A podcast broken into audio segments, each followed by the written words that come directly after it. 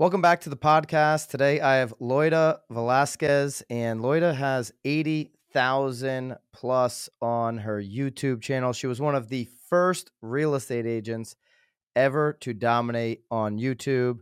She's a partner on Team BC, a SoCal agent. Loida, how are you doing? I'm doing great, Byron. Thank you so much for having me on your podcast.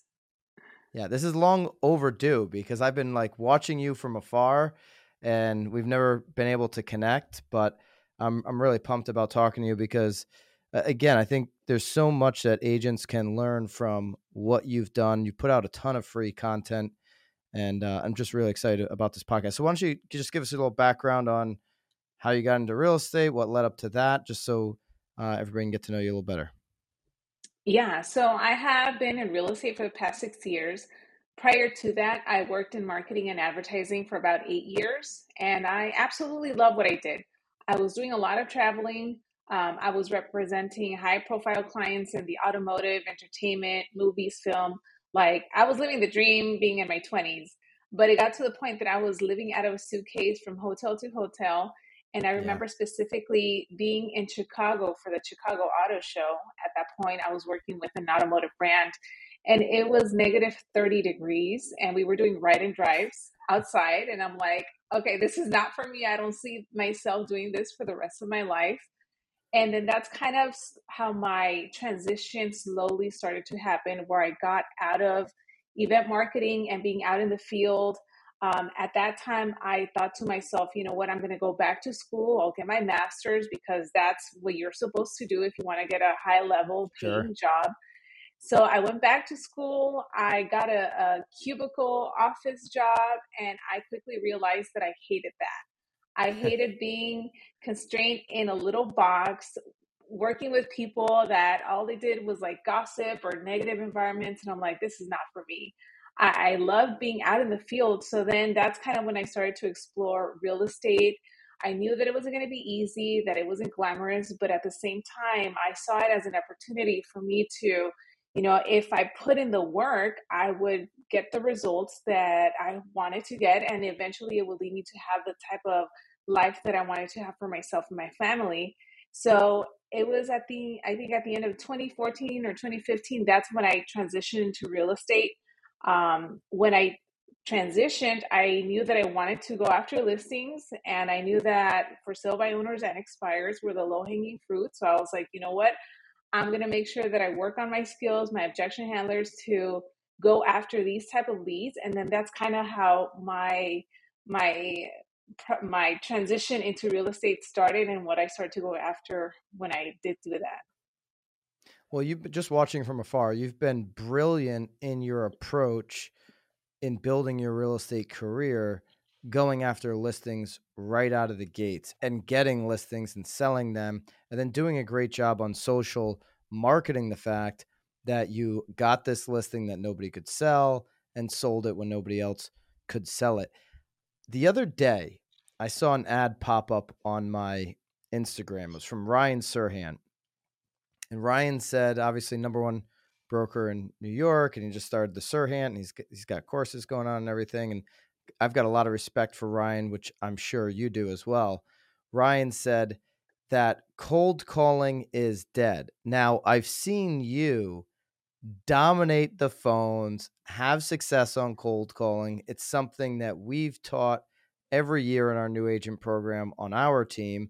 You're teaching other agents on your team to do the same. So I'm going to ask you is cold calling dead? I know exactly that ad that you're talking about because I have seen it as well. And cold calling is not dead. Um, I'm still getting deals from cold calling to this day, whether it's for sale by owners or expireds or just random phone numbers. People are still converting and if anything, the way that I see it is that if there's other agents that think cold calling is dead and they're not doing it, more possibilities for me to convert these people that are still motivated and serious and need some type of real estate help. What's your script? You said a random phone number. What's your script calling a random number? Um, it would be like circle prospecting, whether it's just listed, just sold, just kind of giving a market update. If they have any real estate need, anything real estate related, like a plumber, termite, whatever it is. just giving people the information of what's happening in the market. Hey, this is we just sold this property in your neighborhood. Didn't know if you were aware of it. This is what happened. These yeah. are the details.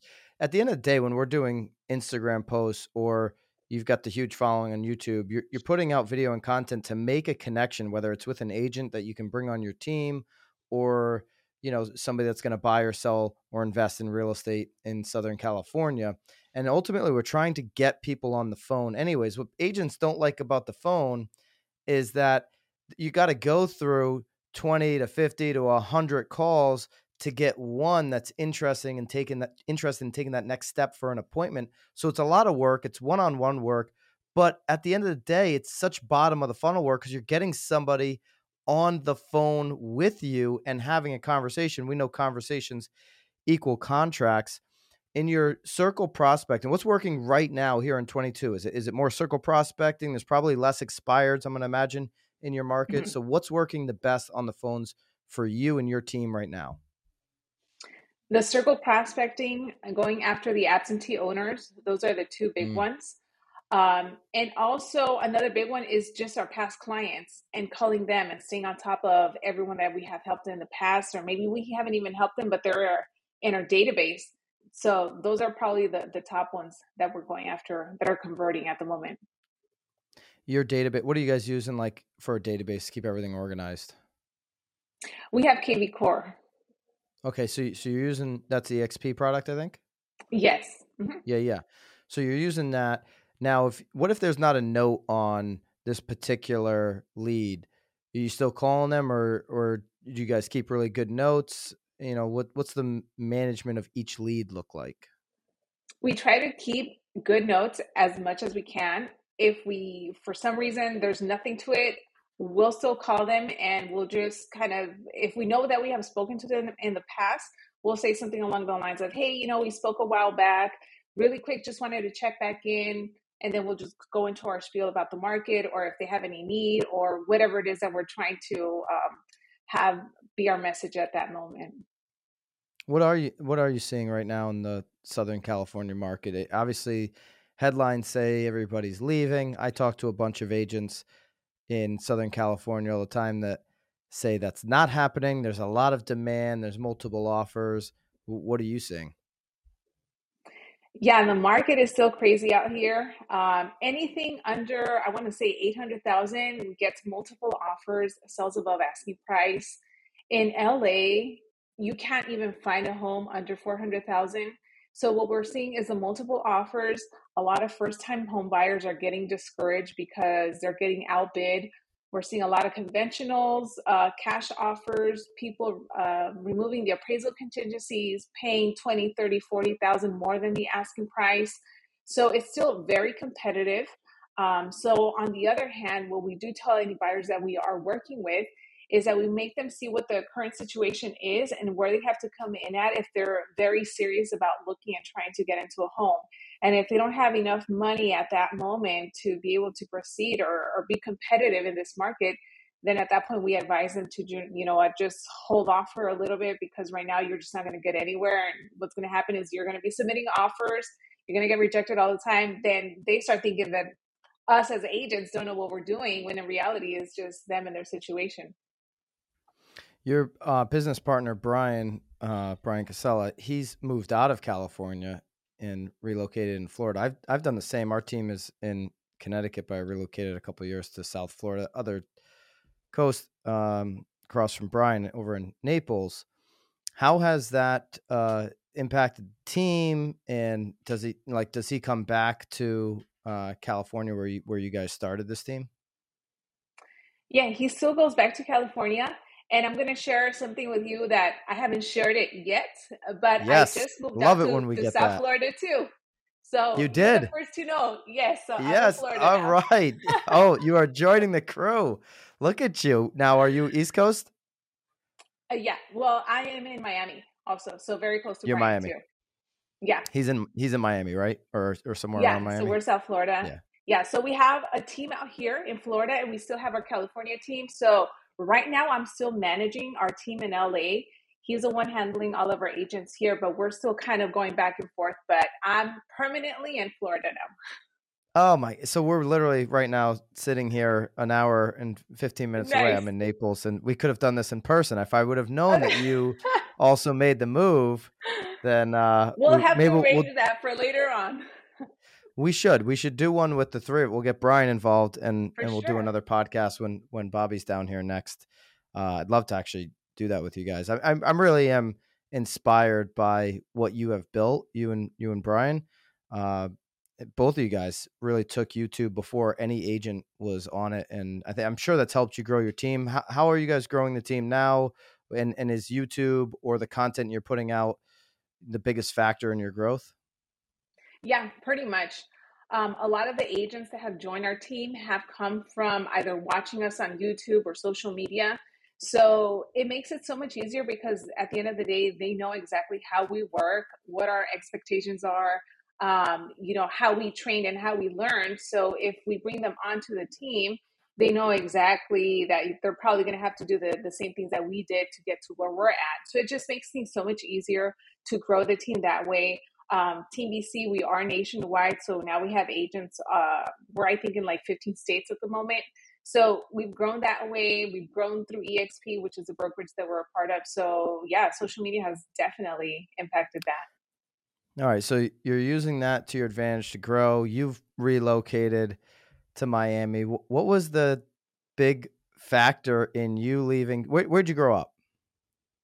Born and raised in Los Angeles. Born and raised in Los Angeles, so you've been there your whole life. You picked up, you moved to Miami. It is the hot spot right now, Southern Florida. Why did you make that decision? It got to a point being in California with everything going on, you know, the pandemic, the shutdowns, that I have always loved South Florida. And I really saw that as being like, you know, now's the time to make the move. Taxes, opportunities, as growing the team, I was like, it makes more sense for me to be living out there than in California. Yeah, I mean, listen, I I did it from and our our team in Connecticut, number one team in Connecticut, um, did close to 200 million last year and over 500 sales, and I made the same decision in in 2020 to, you know, make my permanent residence in in South Florida in Naples, and I go back and forth, and you know, I'm working the business every single day, but you know, I think 2020 opened a lot of our eyes where it's like, okay, one, I can work the business in a different way and be and we're still growing we're growing every single week it's not going to impact that and i can also be in a place that uh, i think speaks more to my lifestyle and the way i want to live and that that was along the same lines i made the decision so did you buy or and the market's crazy did you buy you renting what are you doing to start Yeah, I did buy out here. I found a place. oh awesome Uh, good for you didn't have to compete. Luckily, I lucked out. It wasn't even on the market. I found it, and then we put a deal together and open escrow the same day. So I, I was blessed that way. so you're and you're down you're down here but you're managing the agents in LA. How how has that been a challenge for you managing out of market? Well, before I left, um, pretty much I sat down with everyone and kind of told them how things were going to be moving forward. Um, but in a way, I don't feel like things have changed a lot. I do a lot of hands on training, whether it's on Zoom or now phone calls, making sure that everyone is still doing their, uh, their calls or prospecting and lead generation. If they are doing any deals or in, in any transactions, they know that they could just call me or text me. I'll help them negotiate. So they, even though I'm like across the country, they they don't feel like, oh, you know, Loida and Brian are gone. Like, what are we gonna do now? Did you keep did you keep a place in California? And no, just my Sold- license, oh, so my you- real estate license. yeah. Yeah, of course your license. Yeah. No, I kept my place Yeah. in Connecticut. So I I do the like the whole back and forth thing a little bit, but I'm over 6 months here if if uh the IRS is listening. And I and I can I can back that up. So what you're you're uh you're teaching your agents how you built your business, which is the calls and the prospecting. I mean, you you've even done door knocking and everything, which I think that was another thing Ryan said was dead. What like what's the thing that you have them focus on first? Is it just making the calls?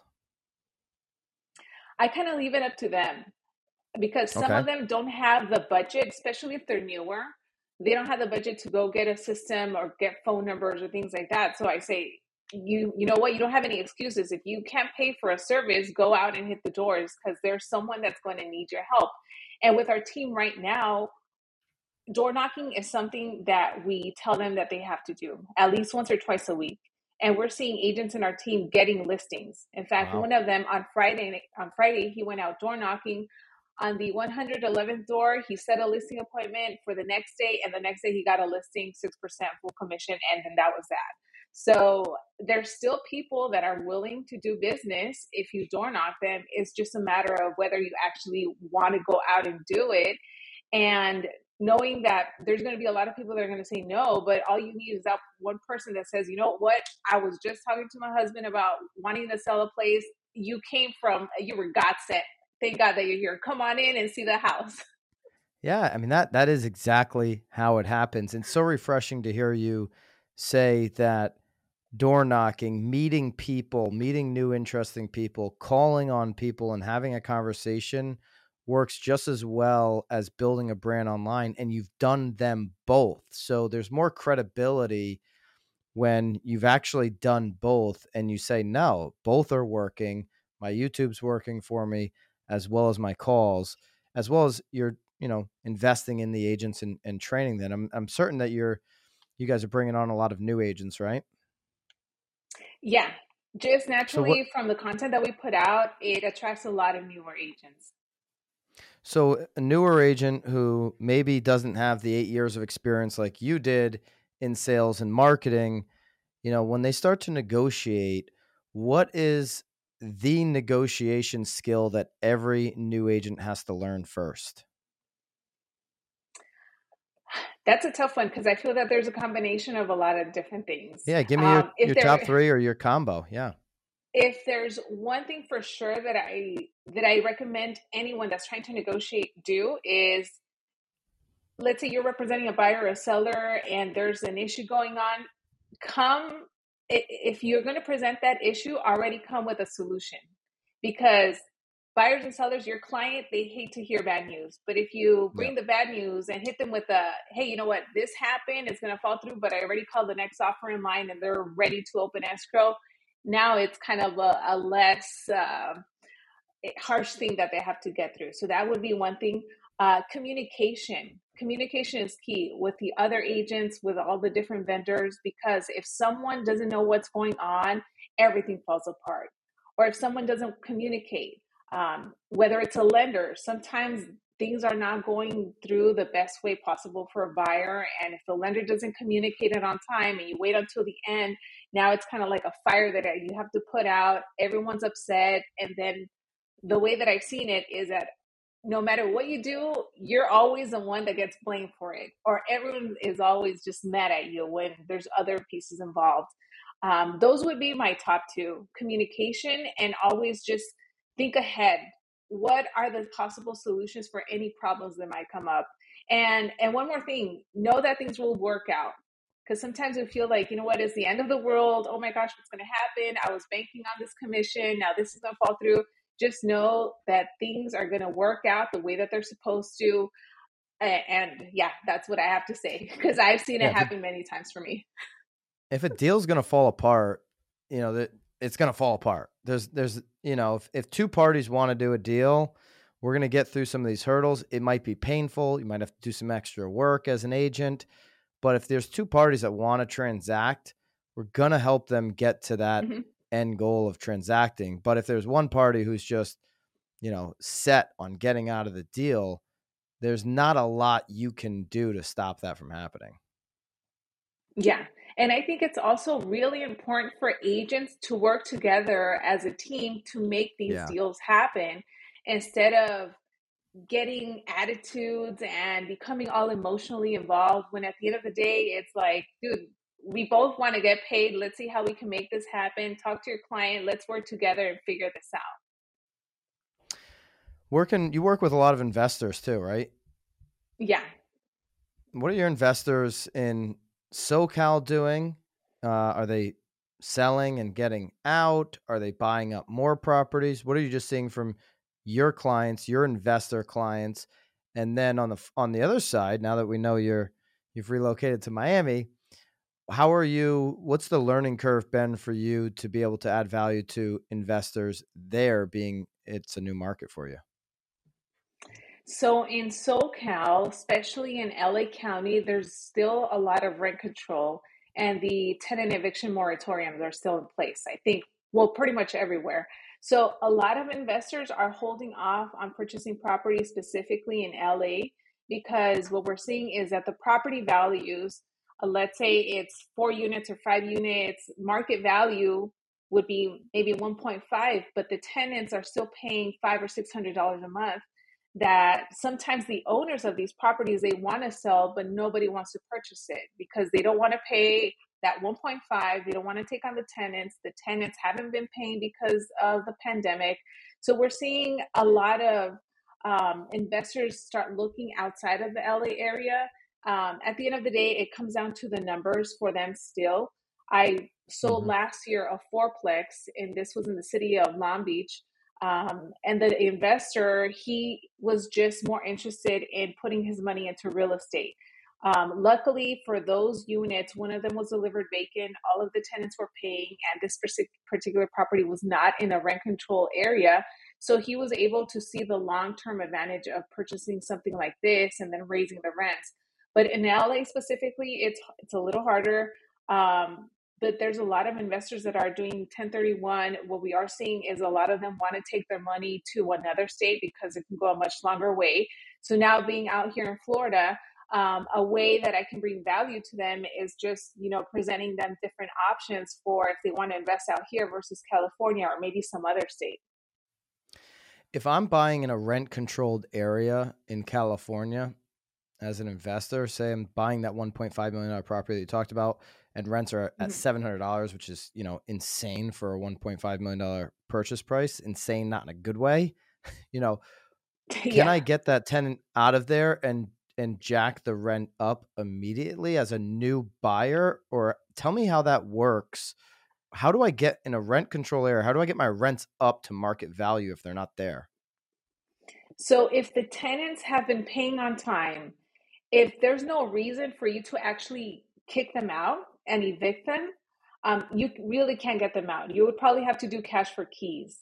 But then the reality is that many of these tenants, they're not going to want to take ten or twenty thousand dollars of your money because then if they go and try to find another place to rent, rent for what they're paying seven hundred dollars for is more like twenty five hundred. So they would much rather stay there. And at that point, you can evict them because they have been paying and they haven't vandalized the property or anything like that. So it gets very, very tricky. So basically, they're like a fixture. You're not getting rid of them. Eh, yeah, exactly. Yeah. Wow. You have to find like a loophole, or you have to see if they're just like leaving trash outside or something to use against them to start that eviction process. Otherwise, you got to get them on the on the trash. yeah. Now that's in that's in L.A. We're talking, right? Not every part of California. Yes to be clear. Correct. No, that's just LA, the city of LA. Yeah. If you're in, uh, I don't know, wherever single family homes, you, you can put the rent at whatever you want. Yes. So when a tenant leaves, then at that point you can establish a new rent. Okay, great.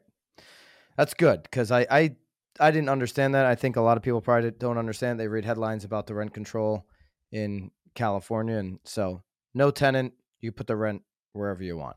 Mm-hmm. Exactly. Because you have done so well on social, especially YouTube, and there's a lot of agents here in 22 that are trying to finally figure out how to either get their game up on TikTok or Instagram or YouTube.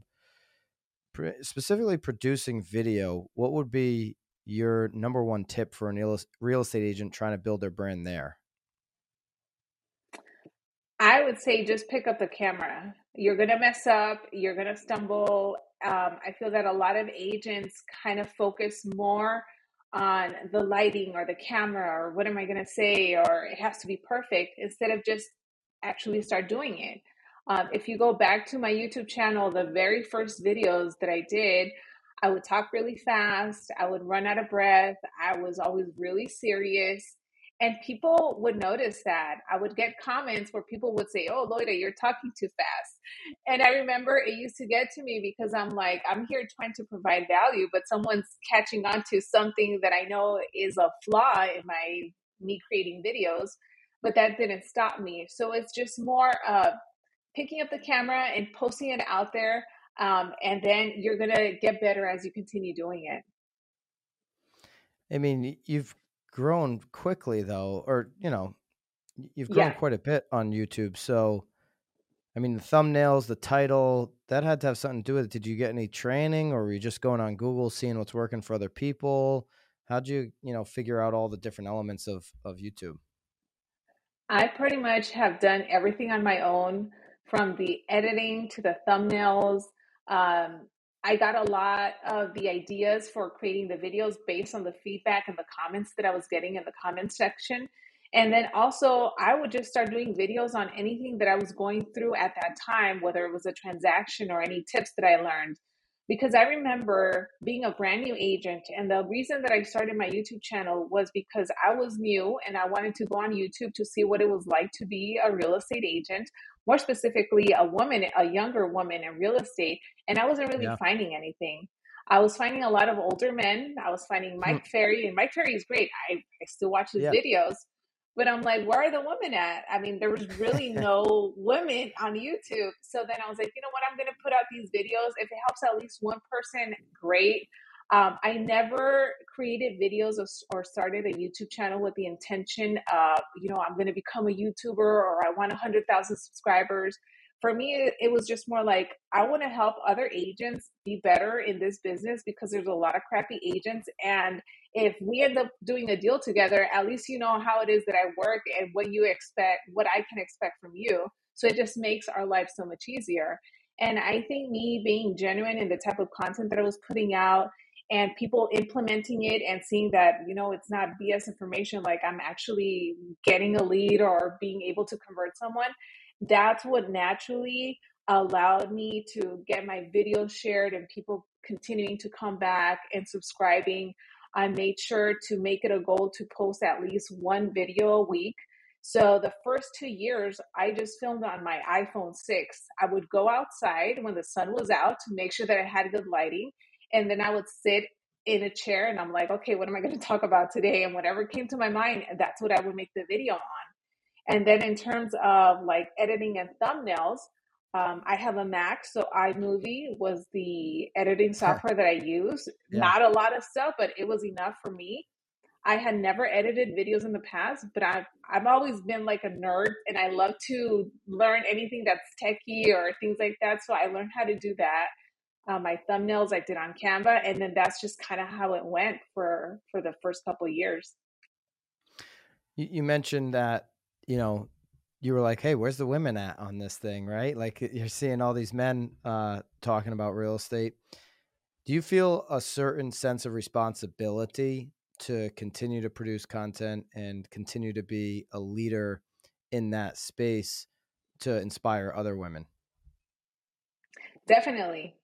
Um, I feel that there's a lot of women, and just in general, a lot of women are almost, they have a lack of confidence because in this industry, you know, if we're going on a listing appointment or even on the phone, you get hit with objections that if you're not ready, like you're going to be like, you know what, this is not for me. Sales is very like hardcore. In general, real estate, it's a very emotionally driven type of industry, emotional roller coaster. Like you have to have thick skin.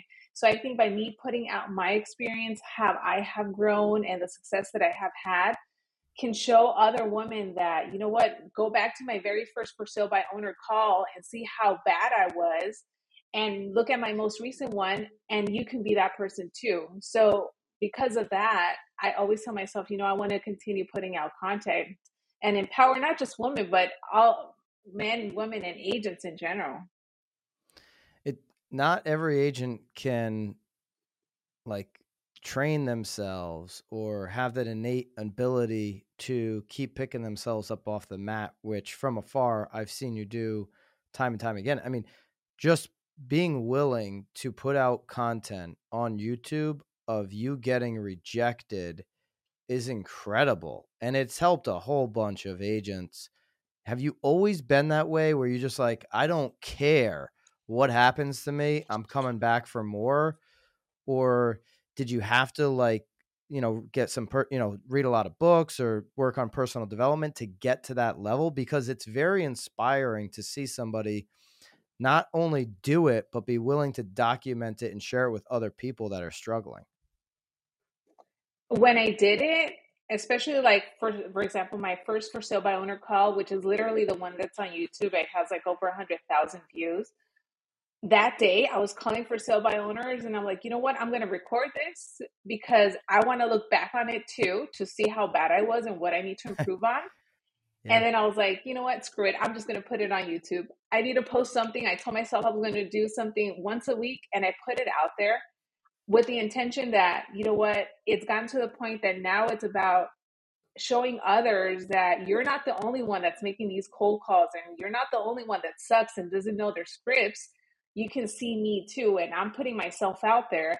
And I still get a lot of criticism and and people leaving negative comments and be like, "Wow, you're you're so horrible! Like you should get out of this out of this business."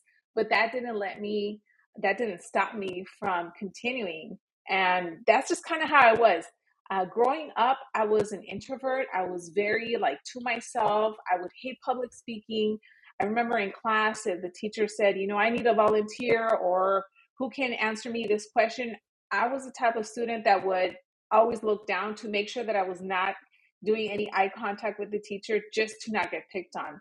So, me doing YouTube videos now, it's like a completely different person, but it's almost like I wanted to show others that, you know, if you feel that you're shy or an introvert, it doesn't mean that it should stop you from succeeding and being great at sales and having this confidence to be able to convert and be able to dominate in this industry, no matter who it is that you're talking to, whether it's a 20 year old or a 100 year old, whether it's a mobile home that you're selling or a multi million dollar property.